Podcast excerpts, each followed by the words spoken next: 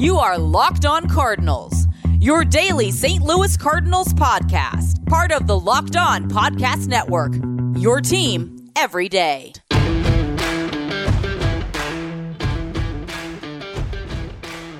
Hello and welcome to Locked On Cardinals for Thursday, March the 24th of 2022. Thank you for making Locked On Cardinals your first listen of the day.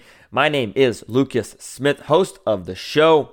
It's going to be a good one as we are talking about the shortstop battle between Paul DeJong and Edmundo Sosa. Who's got the edge? Because with Trevor Story officially not becoming a St. Louis Cardinals, he was introduced by the Boston Red Sox. The shortstop position is an intriguing one.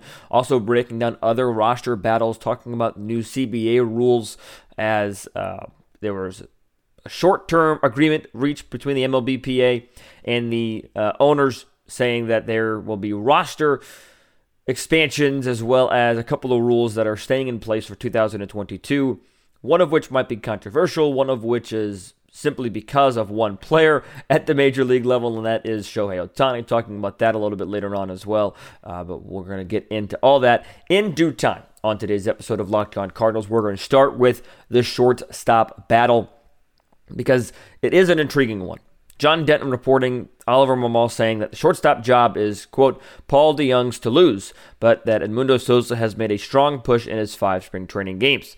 Continued on Edmundo Sosa, Oliver Marmol says exactly what we expect out of Sosa. He's been taking good at-bats, and he's slowing things down, which is good to see. He's under control, and he's come up with some timely hits. Exactly what we expect out of him. That is according to John Denton reporting on Oliver Marmol.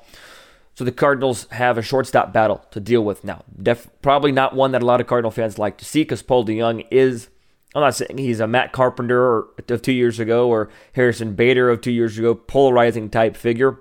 But I do think he's somewhat of a polarizing figure. You could go a couple different routes on Paul DeJong because when you look at his last couple seasons, they have not been great, especially when you look at his season last year. His average exit velocity was in the bottom 8% of the league. His expected batting average of .212 was in the bottom 4% of the league. His actual batting average came out to .197.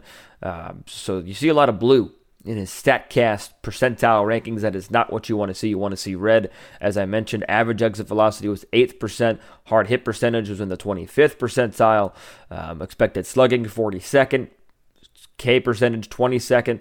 A couple of good things, though. His max exit velocity was in the 65th percentile, and his barrel percentage was in the 70th percentile. So you do have some room for improvement. And you have some stats of his past that show you he has the talent to be good. He was really good from 2017 to 2018, 25, 19, 30 home runs respectively over the course of those 3 seasons, drove in 78 runs in 2019 All-Star campaign. Yes, his average has not been what it once was. He hit .285 and .287. In 2017, and ever since then, it's the highest he's gotten was .250 in the shortened 2020 season. But there is some room for hope for Paul DeJong in the shortstop battle. And you know, Oliver Marmol said it. I've been saying it for a while. I agreed that it's his job to lose.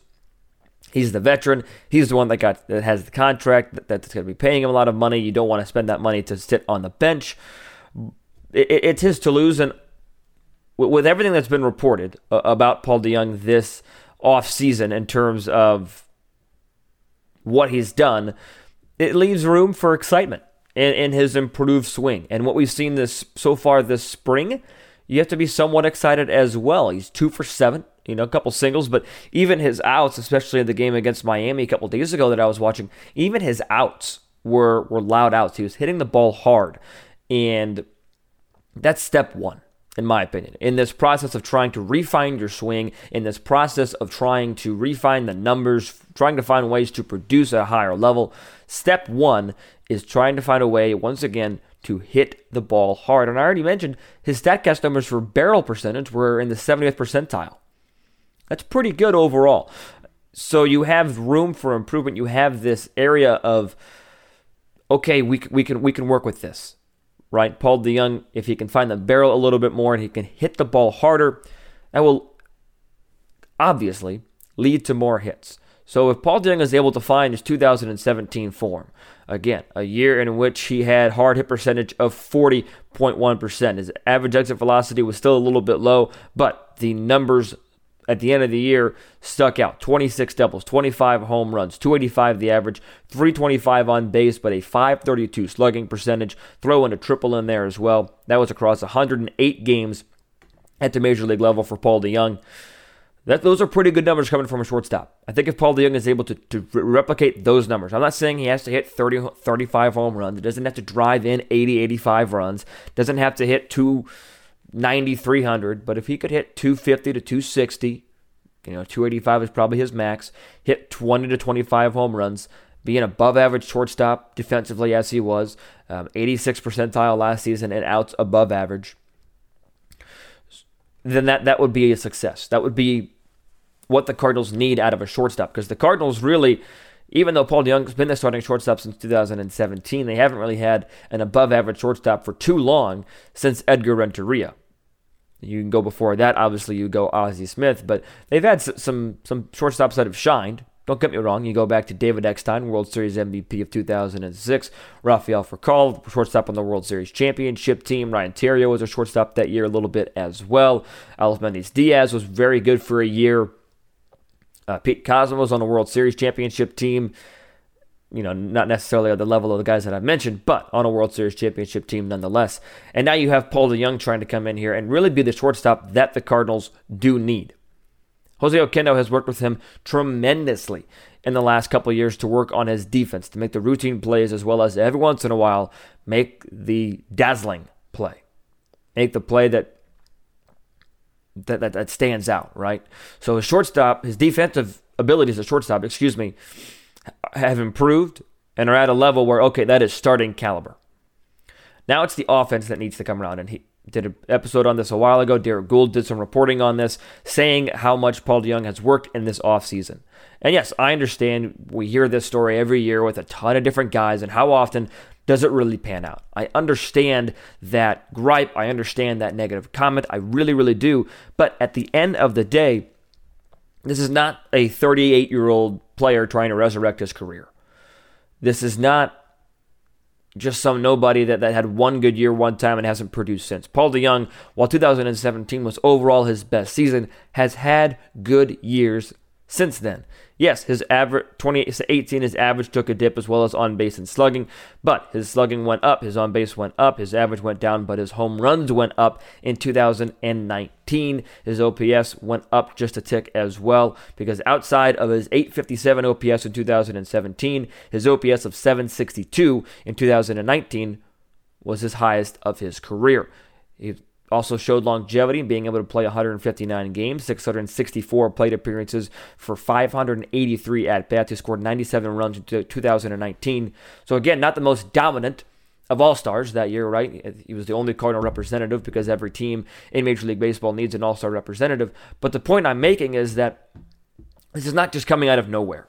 This is not somebody who struggled for 4, 5, 6 years. This is not somebody who had one good year, 4, 5, 6 years of struggles, and now trying to resurrect. This is not somebody, a 38, 40-year-old guy trying to resurrect his career. This is somebody that had a 30 home run season 3 years ago, who was a top 10 Rookie of the Year award vote getter in his rookie season. So somebody that has the talent to do so, that is still young enough that I have hope in his ability to play shortstop. Now, I'm not trying to discredit Edmundo Sosa. I'm not trying to say that Edmundo Sosa has no place on this team. I think Edmundo Sosa is a great bench bat. He's a speedy pinch runner as well, on a team that will likely like to run. So I do think Edmundo Sosa has a spot on this team. It's just a matter of, I don't think it's a starting role. And he filled in beautifully last year.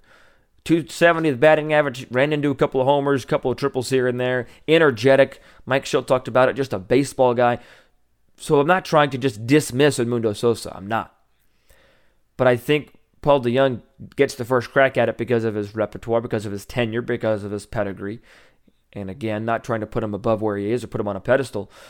But I just think Paul DeJong has this job to lose. And Oliver Marmol has clearly, verbatim, as I mentioned, John Denton reporting, said that it is his job to lose. So we'll talk a little bit more about the shortstop position Coming up next, talking a little bit more about Edmundo Sosa, what I see his role being, Paul DeJong, a couple other positional battles to talk about, as well as the overall roster, and we'll get to the rule changes as well in segment number 3. But before I tell you about that, I do want to remind you that it is college basketball tournament time as we have reached the Sweet 16. For all the latest odds, contests, and player props, betonline.net is your number one, that's right, number one source for all of your sports betting needs and info. BetOnline remains the best spot for all of your sports scores, podcasts, and news this season. It's not just basketball either. BetOnline is your continued source for all of your sporting wagering and information needs, including live betting on your favorite Vegas casino games. Head to the website today or use your mobile device to learn about the trends in action. BetOnline, it's where the game starts.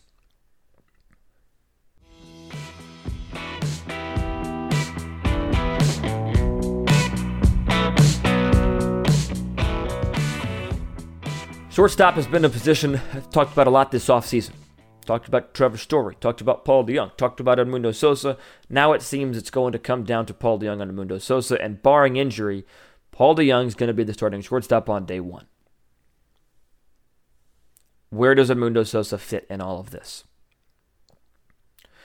Edmundo Sosa is somebody that is a serviceable player. He filled in adequately to above adequately for Paul DeJong in his injury-plagued 2021 season, and he has the ability to do that again should Paul DeJong get hurt in 2022. Or he has the ability to play second, he has the ability to play third, knock on wood, if anything should happen to Nolan Arenado. I hope you guys heard that, knock on wood. I was pretty proud of that. But Edmundo Sosa is somebody that no matter how much he plays, no matter how little he plays, I think can always make an impact. Because if memory serves me correct, he didn't play very much, if at all, in the first month of the year. It was hard for Mike Shildt to get him at bats. I think with the DH, it might be a little bit easier, and I'm not saying that Edmundo Sosa should be the starting designated hitter. I'm not, because he shouldn't be. So that's a positional battle I talk about in just a minute. But Edmundo Sosa will make the Major League roster, in my opinion, and he should. Then he will be a very good bench bat and a good replacement should anybody on the infield get hurt, because he can play those three positions, at least for a short time, right? So Edmundo Sosa fits in this lineup, in this roster, is somebody who you can plug in anywhere, defensively speaking, among those three spots. But he is somebody that has the versatility to play those couple spots and play them well, for the most part, as well as being a solid bat. I'm not trying to put him above, just as one of the better bats on this roster. What I am trying to do is just say, hey, he is serviceable, he is adequate, and he can be a replacement level player, just like he was last year, and do pretty well in that role.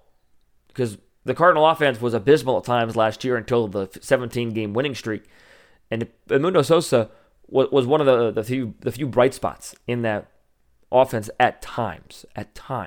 So I think Edmundo Sosa should not be too discouraged if he ends up, like I predict, and like a lot of people predict, losing the shortstop battle to Paul DeJong, because I think Paul DeJong is going to win that, and Paul DeJong will be the opening day shortstop in 2 weeks' time, because 2 weeks is opening day for the St. Louis Cardinals on April 7th. But Edmundo Sosa is still, and can be still, a valuable part to this roster, to this lineup. Let me know what you think about the shortstop battle. The other battle, positional battle that we've talked about a lot this offseason, especially post-lockout, is a designated hitter.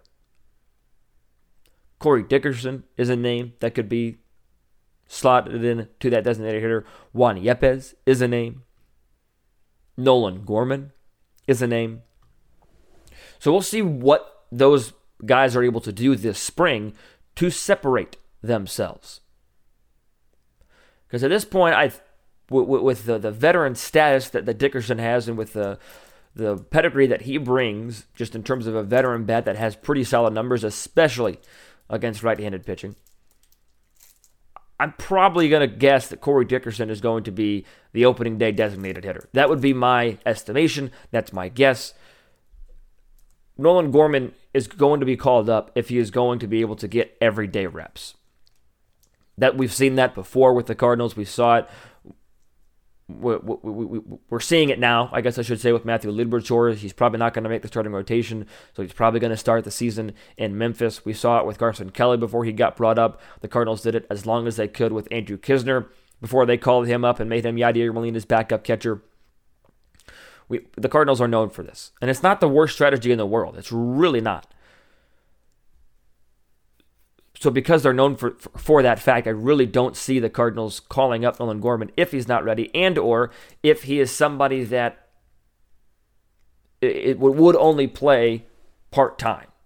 They're going to try and get as much as they can out of Nolan Gorman.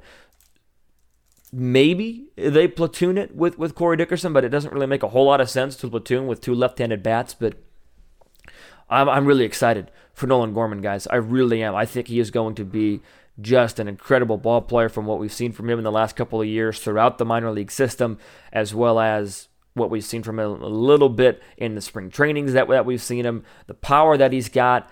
I think he's going to be legit. Jordan Walker is another prospect that I'm excited for, but he's not sniffing the major leagues this year. Well, you know, who knows, unless he just has another meteoric rise, just like somebody like Alec Burleson did last year. But I don't see Nolan Gorman making the roster unless he's going to be a full-time player, or at minimum, a platoon player.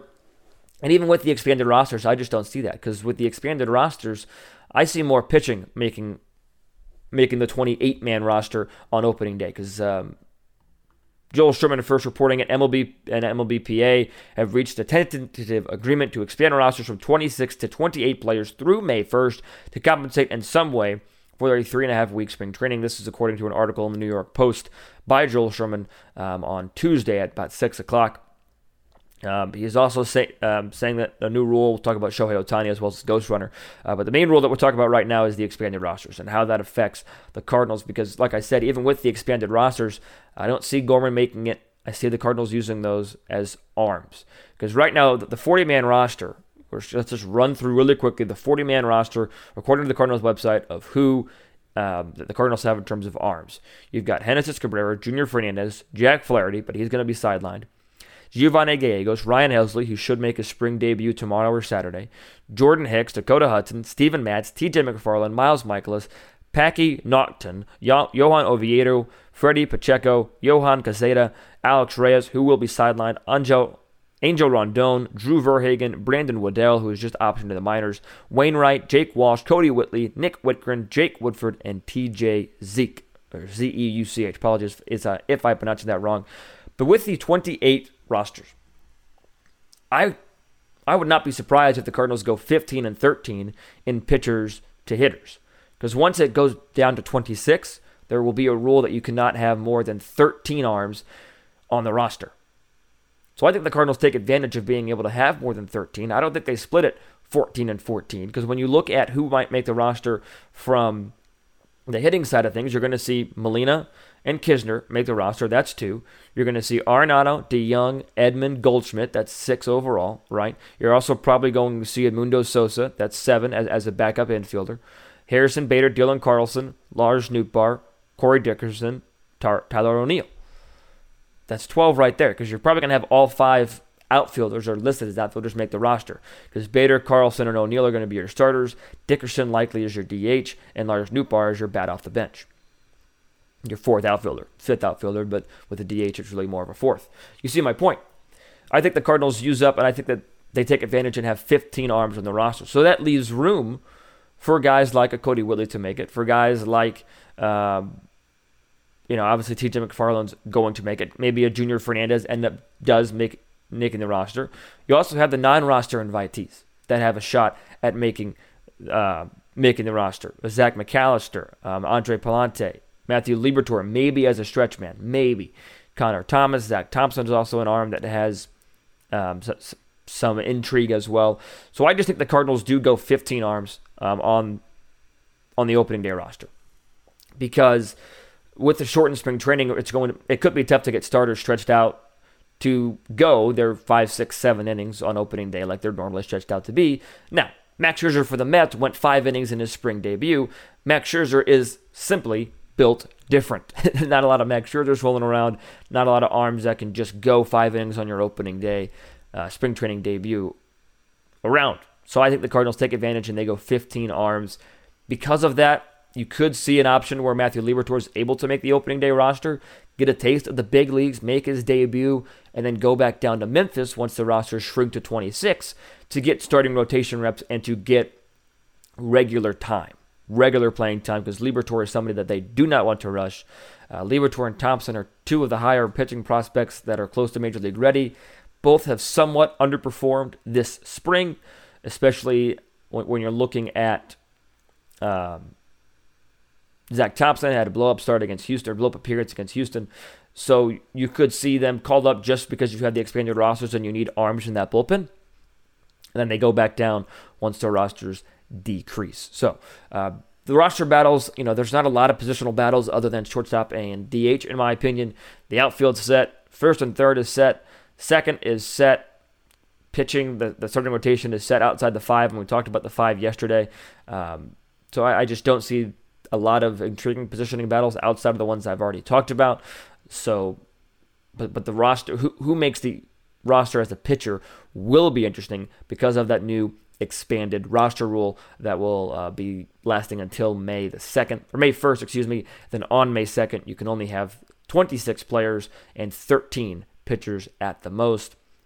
We'll see what the Cardinals end up doing with those spots as we get closer and closer to opening day. And closer and closer to opening day does mean that a couple of new rules will be in effect for 2022. Talk about those coming up here in just a moment.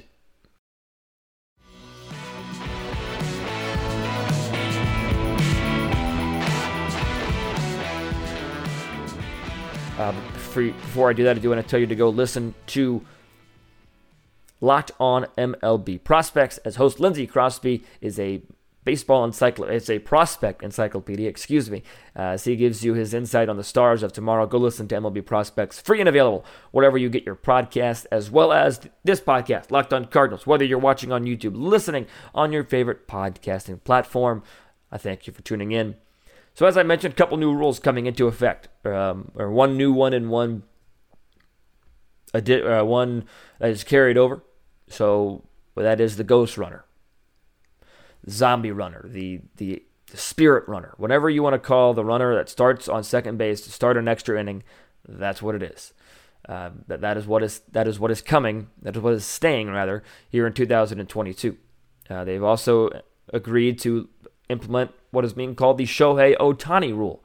When if a pitcher is DHing for himself and you remove him from the lineup, he can still DH. That's not going to affect the Cardinals very much. Maybe you see Adam Wainwright get a start at DH, but likely not.